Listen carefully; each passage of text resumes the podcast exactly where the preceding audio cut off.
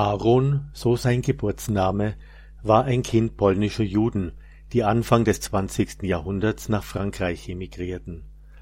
Während der deutschen Besatzungszeit wurden seine Eltern deportiert. Seine Mutter starb im Konzentrationslager Auschwitz. Aaron überlebte. Mit zehn Jahren findet er während seiner Schulzeit im Bücherschrank seiner Eltern eine Bibel. Er liest sie heimlich und berichtet später darüber Ich hatte das Gefühl, darin zu entdecken, was ich bereits wusste. Von da an hat sich das Neue Testament tief in mein jüdisches Bewusstsein eingeprägt. Kurz vor Ausbruch des Krieges, als die Gefahr für Juden in Paris zu groß wird, findet Aaron Zuflucht bei einer katholischen Frau in Orléans. Ganz von sich aus beginnt der nun Zwölfjährige, Mitschüler und Zimmerwirtin über das Christentum auszufragen. Er bittet um ein neues Testament und beginnt das Matthäusevangelium abzuschreiben. Später berichtet er darüber. Allmählich wurde mir durch Kultur und Alltagsleben das Wesen des Christentums immer vertrauter. Wenige Wochen bevor Frankreich von Deutschland besetzt wird, besucht der 14-Jährige am Gründonnerstag 1940 die Heiligkreuzkathedrale in Orléans und hat dort ein entscheidendes Erlebnis. Ich ging, so berichtet er, bis zum südlichen Querschiff, wo mir eine streng geordnete Fülle von Blumen und Lichtern entgegenleuchtete. Ich wusste weder, warum ich hier war, noch was in mir vorging. Ich kannte nicht die Bedeutung dessen, was ich sah. Ich wusste nicht, welches Fest man feierte und was die Menschen in dieser Stille taten. Ich ging nach Hause und erzählte niemanden davon. Am nächsten Tag ging ich wieder zur Kathedrale, ich wollte diesen Ort noch einmal sehen. Die Kirche war leer, auch im geistigen Sinne, und ich ließ diese Leere auf mich wirken. Ich wusste nicht, dass Karfreitag war und dachte in diesem Moment nur, dass ich getauft werden will. Etwas, was ich schon seit Jahren undeutlich in mir trug, nahm plötzlich Gestalt an. Mit einem Mal wurde mir klar, dass Jesus Christus der Messias ist. Aaron hat nun die Freude, persönlich vom Bischof von Orléans im Glauben unterrichtet zu werden. Dann aber kommt der Tag, an dem er, der einzige Sohn seiner Eltern, diesen mitteilt, sich taufen zu lassen. Ich hatte keineswegs das Gefühl, meine jüdischen Wurzeln zu verraten, so berichtet er später darüber.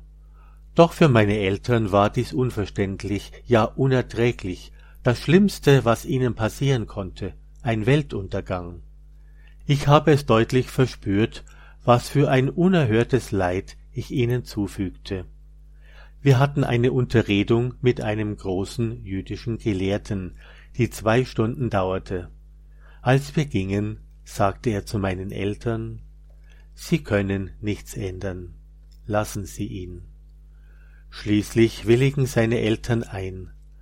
Aaron nimmt bei seiner Taufe am 25. August 1940 in der Kapelle der Bischofsresidenz von Paris die Namen Jean-Marie, Johannes Maria an, nach dem Jünger Johannes und der Gottesmutter, die beide unter dem Kreuz Christi standen.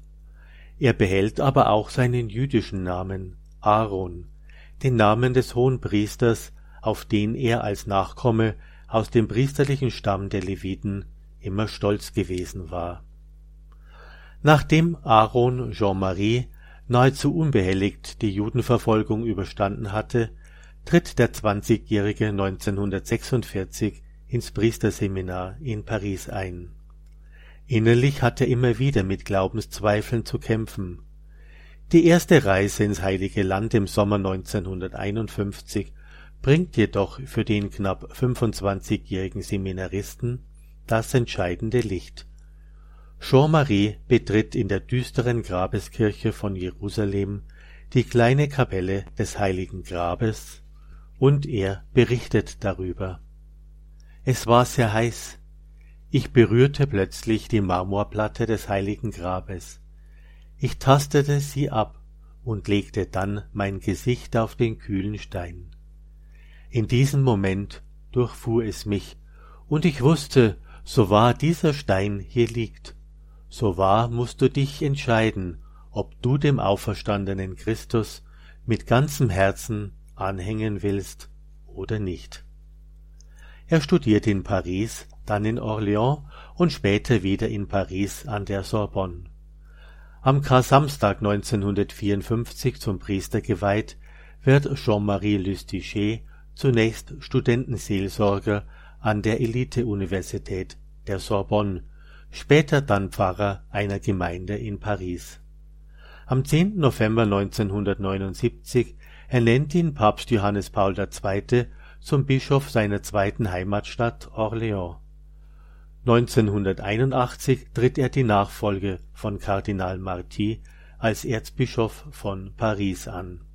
Seither ist er einer der Wortführer des französischen Katholizismus. Er engagiert sich vor allem für die Aussöhnung zwischen Juden und Christen. Im Februar 2005 legt Aaron Jean-Marie Kardinal Lustiger aus Altersgründen die Leitung der Erzdiözese Paris nieder. Er nimmt noch am Konklave 2005 teil, das Benedikt XVI. zum Papst wählt. Kardinal Lustiger stirbt am 5. August 2007 nach langem, schweren Krebsleiden in einem Pariser Krankenhaus. Die Trauerfeier wird in der Kathedrale Notre-Dame in Paris durchgeführt. Gemäß seinem letzten Willen wird dabei etwas Erde aus Israel in ein Tongefäß auf seinen Sarg gestreut.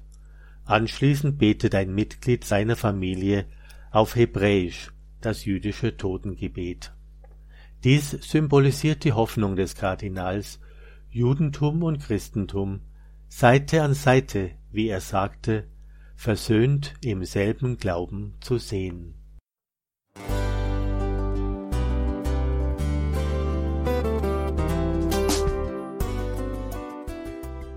Liebe Zuhörerinnen und Zuhörer, vielen Dank, dass Sie unser CD- und Podcast-Angebot in Anspruch nehmen.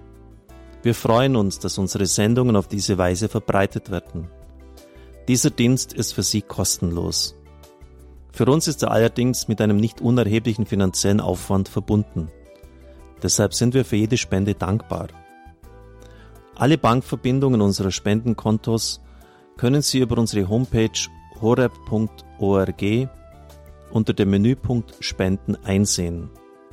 Dort besteht auch die Möglichkeit, online zu spenden. Natürlich nach den neuesten Sicherheitsstandards. Sie können diese Informationen auch bei unserem Hörerservice unter der Telefonnummer 08328 921 110 erfragen. Ich wiederhole die Rufnummer 08328 921 110. Vergelt's Gott für Ihre Unterstützung. Ihr Pfarrer Kocher.